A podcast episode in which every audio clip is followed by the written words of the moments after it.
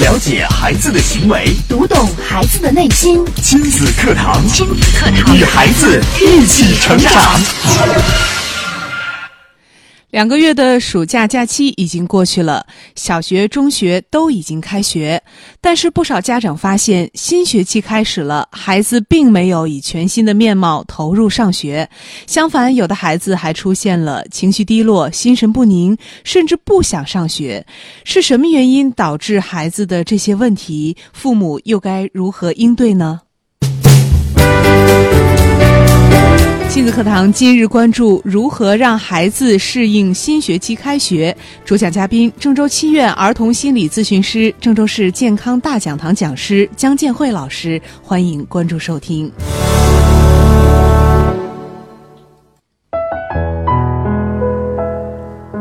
大家好，我是主持人潇潇。那接下来我们就有请今天的嘉宾江建慧老师。江老师你好，潇潇好，听众朋友大家好。嗯，呃，最近一段时间啊，新学期开学，这也是很多家长特别关心的一个问题。嗯嗯，因为呃，其实很多时候，呃，很多的家庭孩子新学期开学，并不是说刚刚入学，已经呃，可能有的已经上三年级、四年级，或者已经上了中学，但是我们在新学期开始的时候，发现孩子还是会出现这样那样的呃不适应新学期开学的一些问题。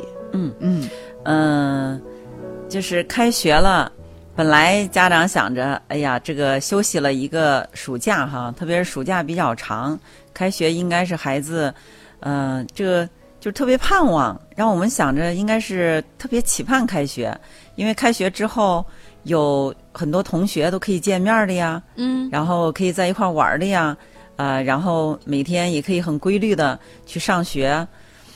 但是为什么孩子会出现一些不想上学的这种现象哈？嗯那么我也是在看到了这个《大河报》哈，八月二十九号他登了一篇文章，就是名字叫《一哭二闹三装病，开学恐慌咋治 》一哭二闹三装病。啊。然后当时就是上面有两个这个例子哈，我就是哎、这个把这个例子拿过来，我们今天就专门再给他分析一下为什么孩子会这样。嗯，他说一个案例是，就是新学期的开始，新乡有一位李女士，她的儿子升入是小学三年级，妈妈呢觉得孩子升了一年级了，哎，特别的重视，就是呃提前请了假带孩子去上学入学，但是孩子呢第一天去，这个孩子回来之后就嘀咕着不想上学，到第二天早上就赖着床，就是不起床，叫了几遍都很不情愿的穿好衣服。那李女士就想着，哎呀，肯定是呃假期这个孩子天天在家玩儿，玩的呃就是玩的太太舒服了哈，嗯、也没有人管他。那么一上学又有人管，又要紧张了，这个孩子可能是呃就是不想上学，怀念假期，呃，因为是这个原因，嗯就没有在意。但是中午孩子回来之后，就一直说肚子痛，然后肚子疼啊，说肚子疼，然后呃，妈妈，那你给我请假吧，我这肚子疼上不了学。嗯后来妈妈一看，哎呀，这个肚子疼，那得去上医院看呀。嗯那行，呃，那我们就去看病吧，呃，带孩子去医院看。结果去医院看了之后，这个检查了一遍，没有检查出来什么问题嗯啊，医生就说没事儿。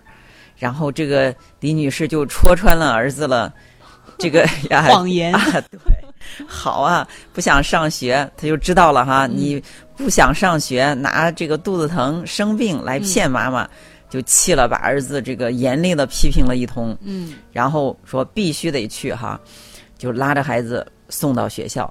那么走到学校门口，儿子是极不情愿、垂头丧气的，这个走进学校门了。嗯这个李女士看到之后，其实她心里也很沮丧，很不舒服。就是原本觉得上学这就是孩子学生学生是吧？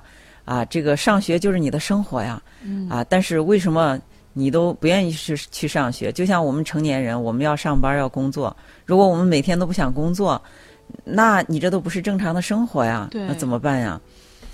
那么就是说了一个这个，然后还讲了一件一个就是二年级的一个孩子叫超超，那么他不想上学的方式更加直接，就是一个哭。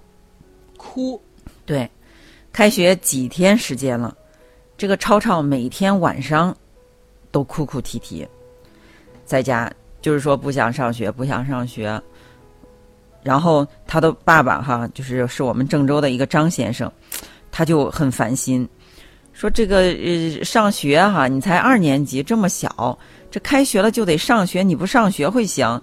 就给儿子讲讲这个道理，应该去上学，怎么怎么样？但是儿子呢，呃，不听他说，他说他的，儿子就是越说，甚至哭得越厉害，闹得越厉害。那么哭哭闹闹，就是到很晚，因为睡不着啊，一直在哭，就睡不着觉，睡得很晚。睡得很晚之后呢，第二天早上就起不来，觉也起不来，迷迷糊糊。哎呀，这个这个张先生就觉得，哎呀，非常的想不通。他说：“我的儿子。”就是他不是说一贯的不想上学，嗯之前都因为他好好的哎，对，嗯暑假之前，儿子在学校还是个好学生，嗯哎，老师觉得还挺遵守纪律的，也挺团结同学的，啊、这个呃听讲啊什么了都挺好的，挺正常的。为什么过了一个假期，这孩子变化就这么大呢？就不想去上学了呢？这也是张先生特别苦恼的，为什么孩子会出现这样的情况？嗯，那么听众朋友哈，你有没有遇到就是这样的情况哈？因为嗯，这是最近就是开学的啊、阶段，你的孩子上学顺利吗？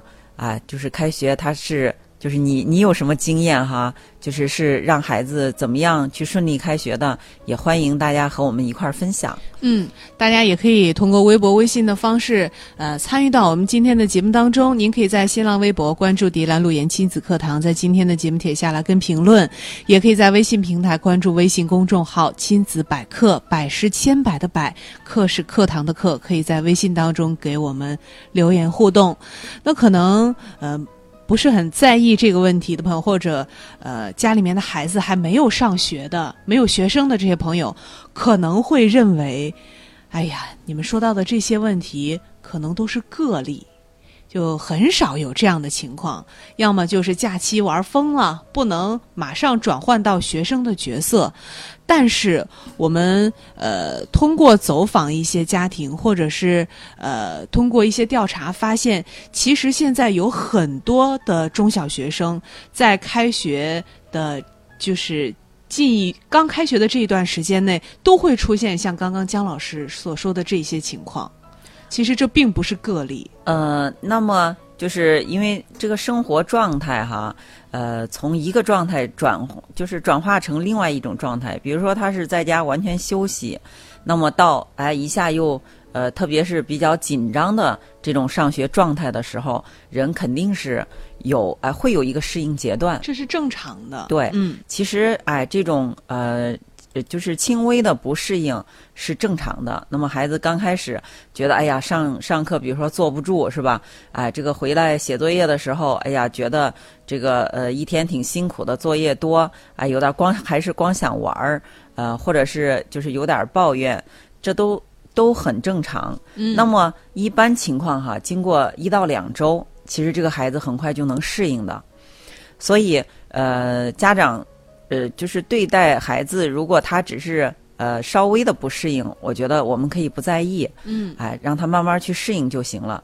但是今天说的这两个例子，还是还是啊、呃挺就是觉得是呃嗯挺就是说不是那种不需要家长管的是吧？嗯，你看他直接一个就是我要让你带我上医院，我不想上学，我要找一些理由，哎、我要实施我这个不上学的行动。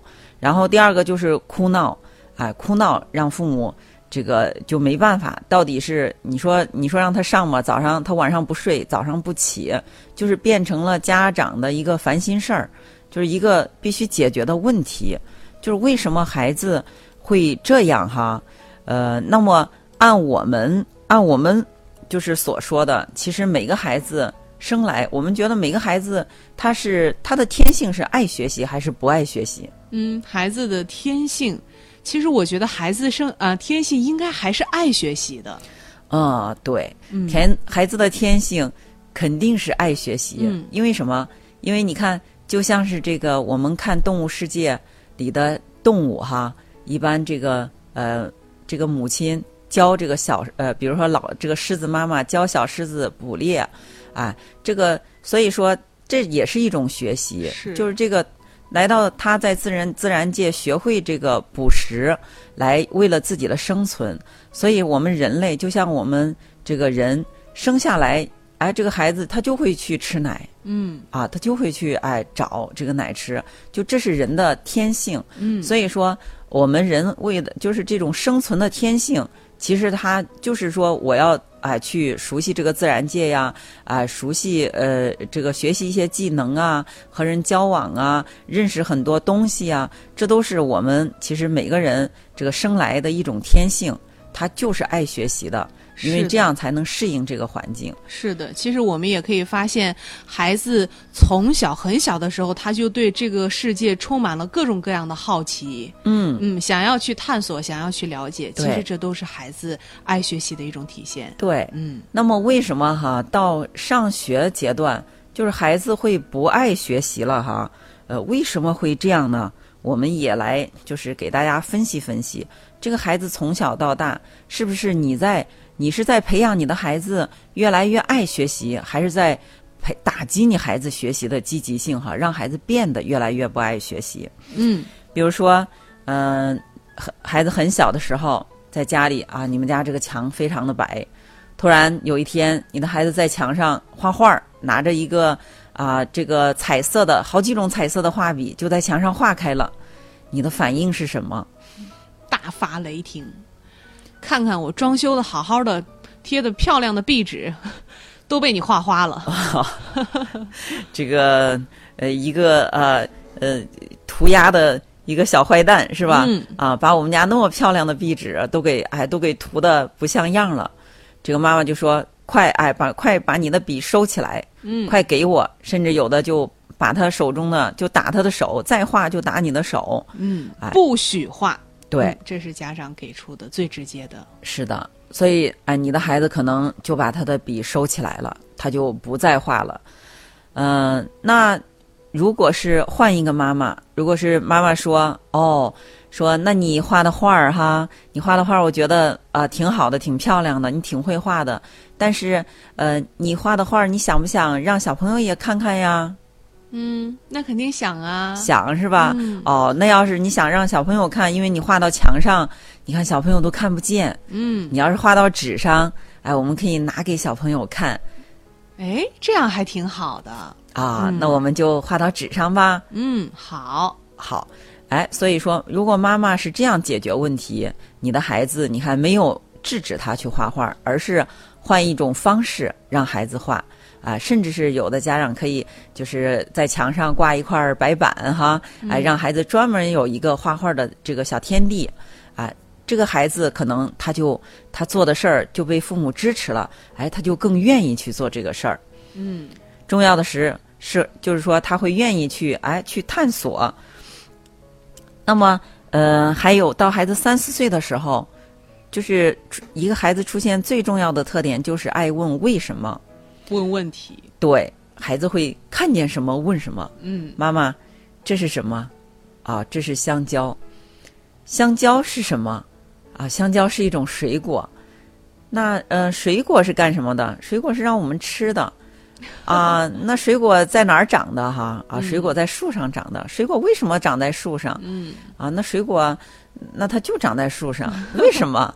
这 妈呀，烦不烦呀哈？嗯你你你能吃就行，来来，妈给你个香蕉，来吃吧，吃了就别问了。嗯但这个孩子就觉得，哎呀，妈妈，那为什么呀？为什么这个水果会长在树上？它怎么不埋在地上呢？哈，嗯，这妈妈就不再说了，因为妈妈不知道不知道，妈妈也不知道啊。妈就说，呀，烦人，呃，去边上，妈妈的这个事儿多着呢，哈。嗯好，嗯、那这个孩子可能哦，这个孩子就觉得我问的时候，妈妈就挺烦的，我是不是不对呀、我我是不是问错了？哎，这样做不该问。嗯，那这是一种，可能这个孩子接下来就会少问啊，就会慢慢的，如果你老是这样，呃，对待他，他就不问了。嗯如果是啊，另外一个妈妈，如果是换一种说法哈，妈妈就说哦，呃，为什么长在树上？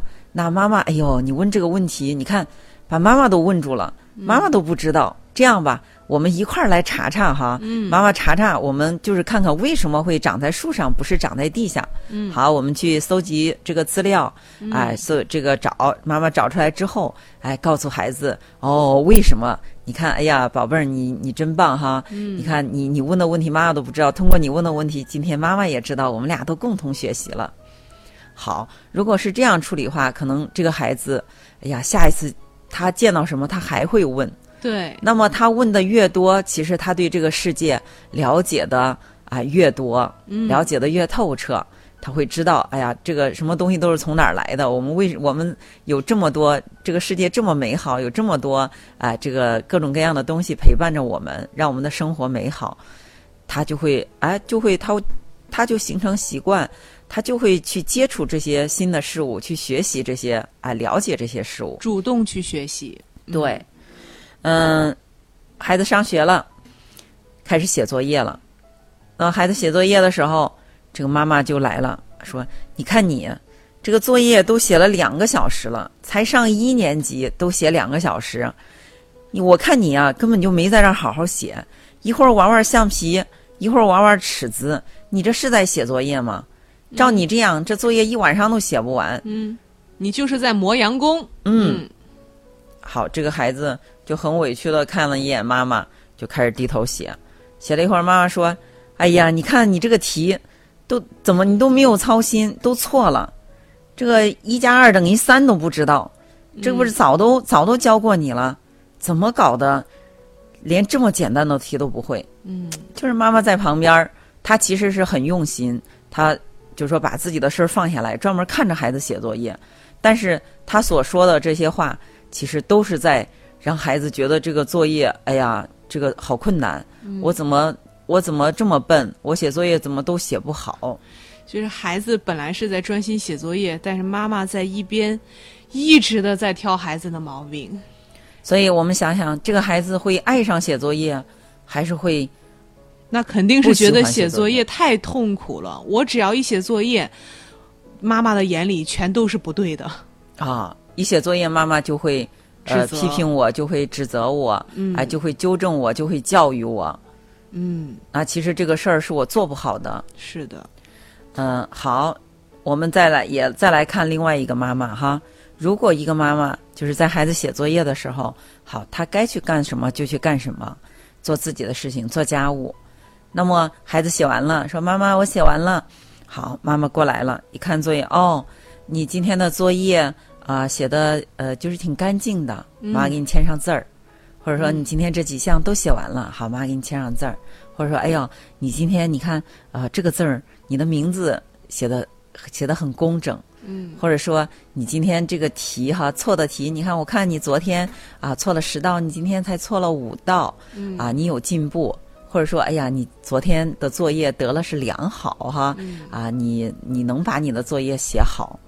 嗯，好，如果是一个妈妈在孩子写作业的时候都是这样的语言，嗯，那么这个孩子他会觉得这个作业对他来说是一个很困难的事儿，还是一个这个哎很有成就的事儿？那肯定是很有成就的事儿。嗯，他觉得就是妈妈在肯定他，他能把这个事儿做好。甚至他觉得写，哎，把作业写完写好，能给他带来快乐。嗯，嗯好。那么孩子考试了，孩子拿着卷子回来了，妈妈妈妈，你看我的考试卷，考试数学了。妈妈说啊，考多少分儿？考了八十分儿。什么？八十分儿？你们班多少同学？我们班五十五个同学。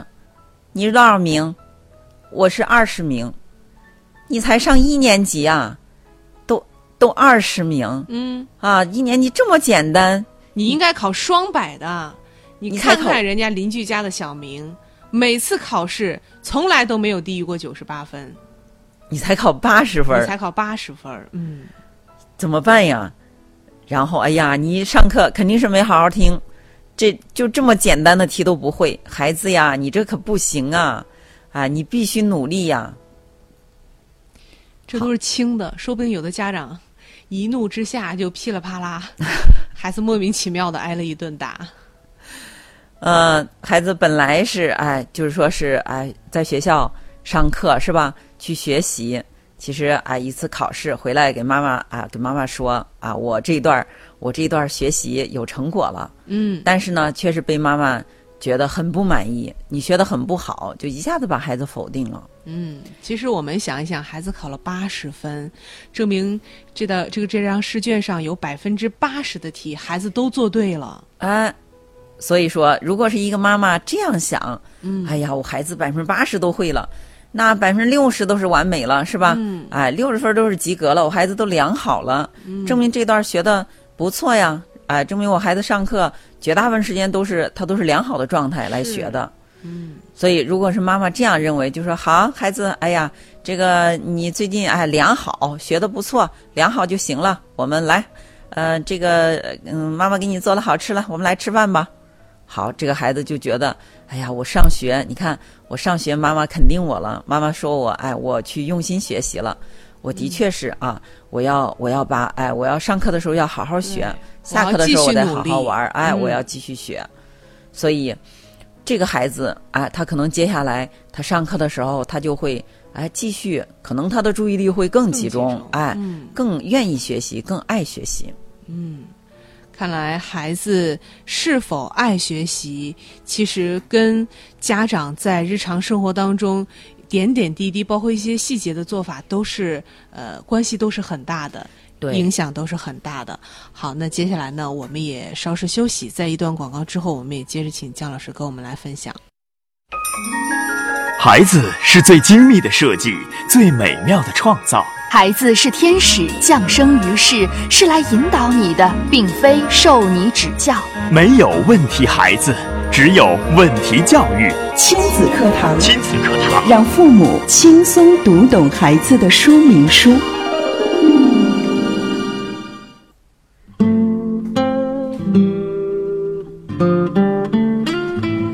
好的，欢迎大家继续来关注亲子课堂节目。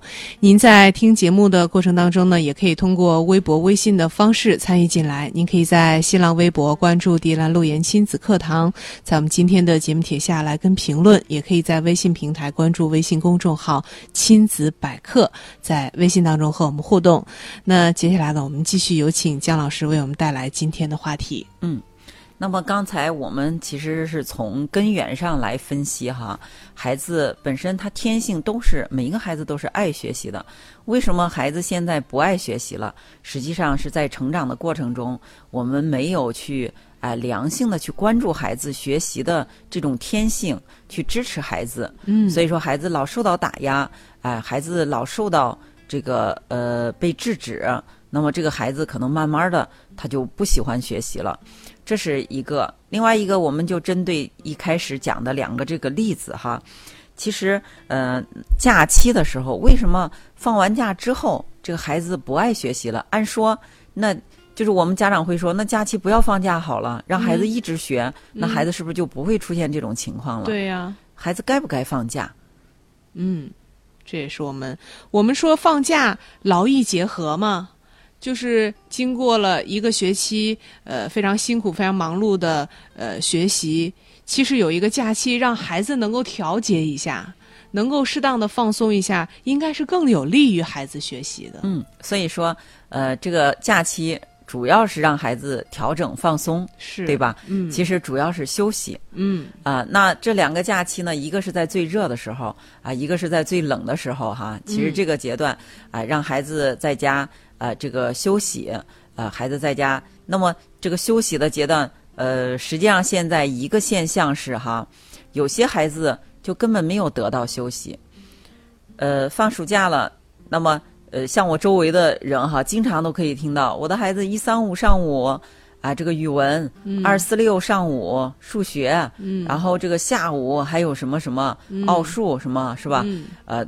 就说这个这样的话，就是家长想着，哎呀，这假好不容易放假了，我要利用这个假期的时间，让孩子好好的补一补，让孩子跟上，平时哎没有跟上哈，那么我们就其实就忘了这个假期的作用了。嗯实际上，假期，呃，就就是让孩子休息的。我们要把孩子的休息放在第一位。嗯如果你的孩子很疲劳的度过这个假期，除了作业，然后还要去上很多补习班儿，可能到开学的时候，他就会觉得假期就很累，然后一上学还要再多出来，还要去额外的是吧？还要投入那么紧张的学习，他可能就会有退缩，他就没有经过这个休息孩子就觉得每天好像连喘气儿的机会都没有了，啊。太累了。嗯，所以说，就是哎、建议这个假期的时候，大家一定是让孩子真正做到休息，那么还要养成一个哎假期的一个良好的习惯。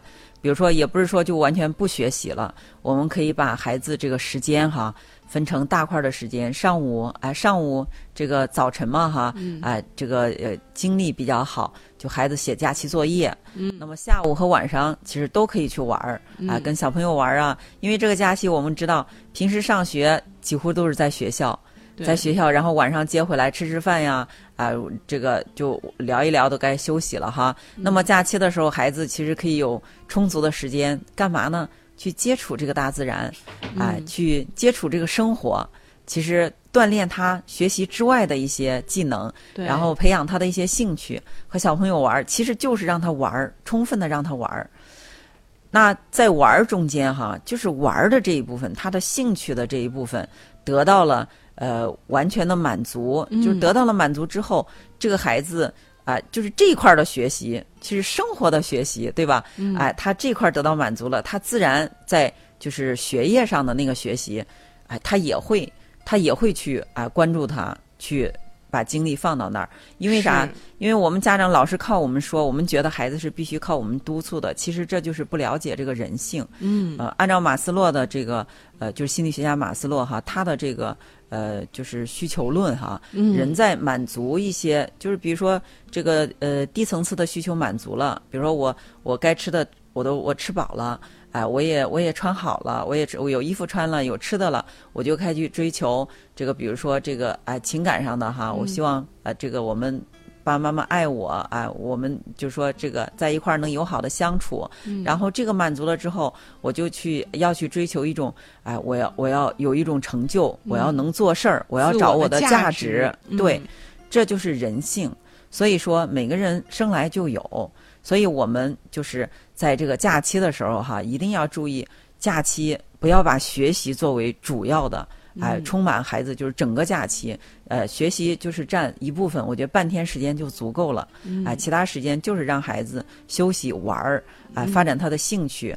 呃，和和小朋友交往，或者去做一些从事做一些这个啊、手工的哈锻炼技能的这些事情，嗯，这样的话，其实更有利于你孩子开学的时候顺利开学，投入到学习中去。是的，我们说的再通俗一点啊，我们说的接地气儿一点，就是你给了孩子他想要的，他也自然会给你你想要的。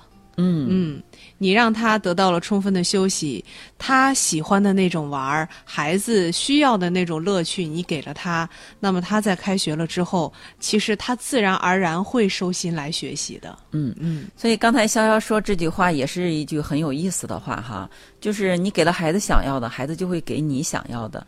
那么就是妈妈，我们也要反思一下，为什么我们只想要孩子的学学习习和成绩哈？嗯难道孩子不该有生活吗？嗯孩子不该在生生活的快乐吗？他不该玩吗？嗯是吧？其实这个和学习都是同等重要的，是一样的东西。为什么我们仅仅只想要孩子那一部分？嗯，很多家长其实也应该思考一下，是不是在呃你的脑海里或者在你的观念里，只有学习才是最重要的，只要孩子学习好，别的什么都不重要。那如果这的样的话，，对孩子的发展是很不利的。对孩子嗯反倒是，呃，这个反倒是很容易把，就说呃，这个恐惧学习、害怕学习、不想学习。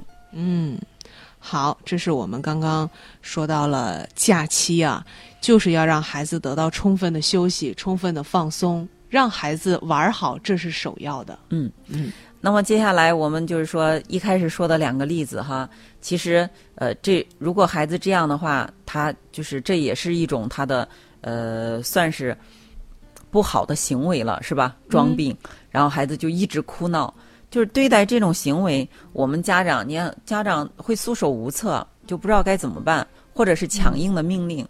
强硬的命令的话，就是说你的孩子会很不开心。他可能在你这儿，你必须让他干啥，他去了，可能他也不开心的去做，或者说他就，哎，他他坐到课堂上他也不听，他心情也不好，是吧？也起不到你想要的作用。再一个，孩子整天就是整天哭，你没有办法。就对待孩子的不良行为，我们怎么来解决呢？怎么样来应对呢？呃，那么呃，就是按照心理学上的这个原则哈，心理学呢，它。就是对待教育孩子哈，养孩子，其实他推崇的是就像训练小动物一样。哦。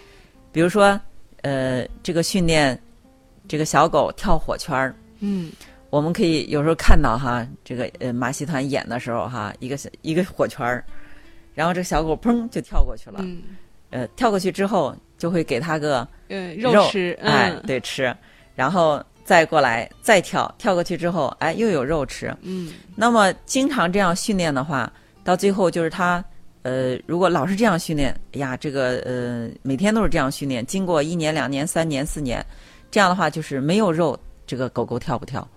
跳，哎，它也会跳。嗯，因为跳。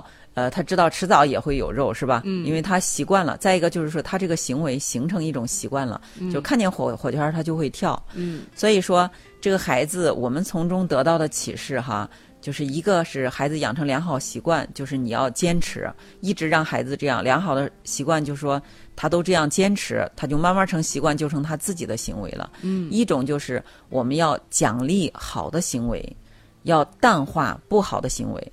你看，当你给他奖励的时候，哈，他就知道这是你鼓励的行为。哦，这个妈妈希望我跳过去，妈妈希望我，妈妈希望我，比如说我去上学了，妈妈就说：“哎呀，晚上宝贝儿，这个放学的时候妈妈去接你，妈妈就在学校门口等你，哎，等你。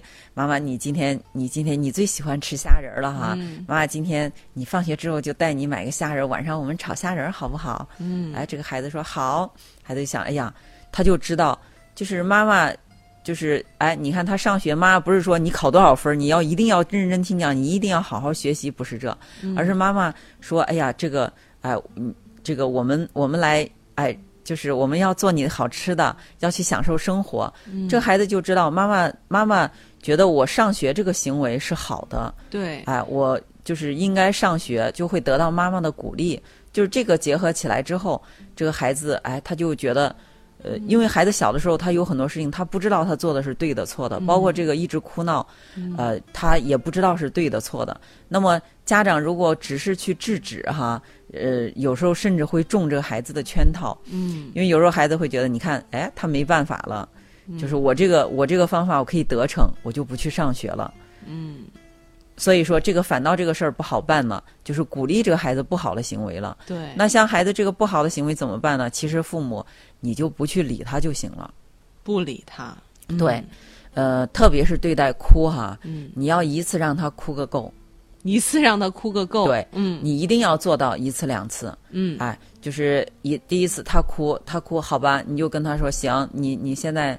妈妈知道你现在想哭哈，哎，那行，就在你的房间里，好吧，你就你现在就开始哭，好好的哭一下，好吧，嗯，好，就跟他这样就行了，你就不要再理他，就让他哭吧，嗯，让他哭到直到他停下来，嗯，啊，那么你要坚持，他如果老是哭，就是坚持两三次，这个孩子就不再哭了，嗯，这是这是哎，呃，就是你哪你你去试就会，这就是呃，一定会应验的，对，这是一个。就是，其实我们想想，他就是会这样，这很正常。如果你做一件事情，你做到底都没有用的话，你你两三次下来，你不会再做了。哎，对了，嗯，他孩子很聪明，他一般他要做这个事儿是为了达到他的目的，嗯啊，那么他哭是为了达到他不想去上学，后来爸爸妈妈就没办法，呃，他就知道哦，他这一招有用，嗯，他就哎，我每天就用这一招，我能治住你。对，但是如果是爸爸妈妈就说好，你哭吧，哎，我们让你哭，你随便在这儿哭，该干啥干啥，这个孩子就知道我哭没有用，没有用，哎，我哭什么都不会改变，嗯，这个孩子就哎，他就会放弃这种行为了。是的，如果我乖乖的去上学，好好的去学习，放学之后还可以吃到想吃的虾仁儿，哎，这样他就知道原来这样才有用，我应该做的是去上学。对，嗯，所以说对待孩子不良的行为哈，我们父母就记住这两条原则，嗯哎，鼓励好的行为，淡化不好的行为不好的。行为。嗯，好，这是我们要想改变孩子的行为，也是需要做的，就是奖励好的行为，淡化不好的行为。嗯，那还有没有呃其他的方法？嗯还有要提前和孩子做好约定，要让孩子有个准备。嗯比如说明天该开学了哈，我们提前提前一周，我们就要跟孩子说这个事儿啊、还有一星期就要开学了，宝贝，你这个怎么样？你准备的怎么样了？嗯就是要问孩子，让孩子自己说。孩子说：“妈妈，我作业呃已经写完了。”哦，你作业都写完了哈，那就是说明你准备好了。嗯宝贝说：“啊，是的，嗯、我把呃作业准备好，我作业写完了，我的书包，妈妈，我书包也整理好了。哦，好，书包也整理好了。行，那你呃还有什么要准备的吗？让孩子想一想。哦，我的文具好，再看看文具盒，再看看都是不是都弄好了。如果弄好了之后，这就是等孩子心里要提前有一个准备。我还有一周我就要去上学了。”哎，那么他提前做了这个准备，到时候他觉得这就是该做的事儿，他就不会有觉得不舒服的感觉。但是如果孩子前一天就是爸妈都没有人提这个事儿哈，前一天还在补作业，作业都没写完，说呀，明天上学我这个作业都没法交差，我都不想去了。嗯就是呃这样的话，这个孩子可能就会突然，这个他没有做好准备去应对一件事儿的时候，就像我们上台去演讲，你都没有准备是吧？你都不知道该讲什么，你就会害怕这个事儿，你就会不想去。对，所以一定是孩子上学之前，哎，提前个一周两周，我们就开始让孩子做准备，让他自己做准备。嗯，就是需要的这些呃用学习的用品呀、还有呃假期作业，如果这些都准备好，也就是说我们不断的让孩子从心理上哎，来准备好新学期的开始。，对，最重要的就是这个心理上的准备。你所做的，让孩子做的这一切哈，其实都是让他内心准备好，他心理上准备好，好，我要踏入学校，又要开学了，进入、哎上学的这种状态了。嗯，所以在新学期开学的时候，孩子就会很快的去适应了。好，非常感谢姜老师精彩的讲解。那看看时间呢，我们今天的节目也要暂告一段落了。明天同一时间，亲子课堂和您不见不散。